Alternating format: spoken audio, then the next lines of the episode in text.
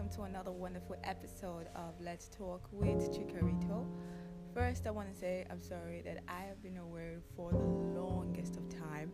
I was busy with school and graduation and NYSC. So, for as many who, doesn't know what NYSC is, I'm saying this because I got a lot of people listening from outside the country. So, NYSC is um, National Youth Service Corps, where you get to serve your country. It's mandatory after graduation and all that. So I've been busy with all of that. So I am very sorry that it has taken me this long for me to come back online. Please accept my apology with all of your heart. But I'm back. I'm back. So no worries.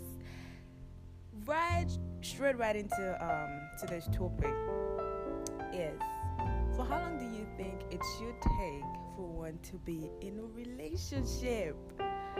You know why this is coming up? Because I said something earlier about NYSC, and NYSC is you get deployed to different states, and then you've been given a place of primary assignment. But before then, you have an orientation camp.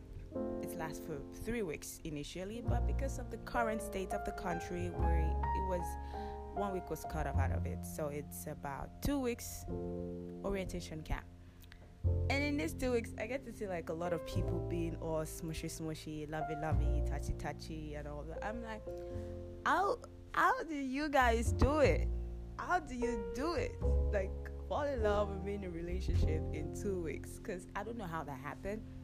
I'm in the school of thought that. Uh, believe in friendship you know start start from somewhere. Start with friendship. Do not ruin the vibe. You can just see me and be like you want to be in a relationship with me? I don't know you. And it's weird because i feel like when do these people have the time? Let me tell you let me give you guys a breakdown of the schedule in camp.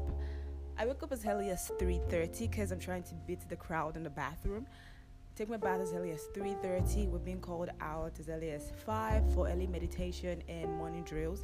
And then we have um, morning lectures from 6.30 to about 7.30 and then we have breakfast from 8 to 9 and there's a long long long long lecture period from 9 to about 2 o'clock in the afternoon. And then by 2 we have lunchtime 2 to about um, to about 3.30 and then from 4 you have um, parade rehearsals that run through the house of 4 to about 5 and then later in the evening around 7 you have we have social um, gatherings. We could have comedy night. We had a whole bunch of things lined up for every day.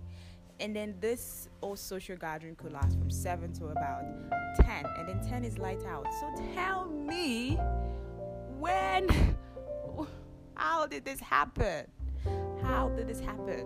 Because at the end of the day, the old relationship is just gonna end after camp. So what's the point? Go through mental stress. It's just not worth it. But some people feel like it's it's possible for them to have a relationship in less than two weeks. So let me know your thoughts about this. Please flood me the message. I am waiting for it.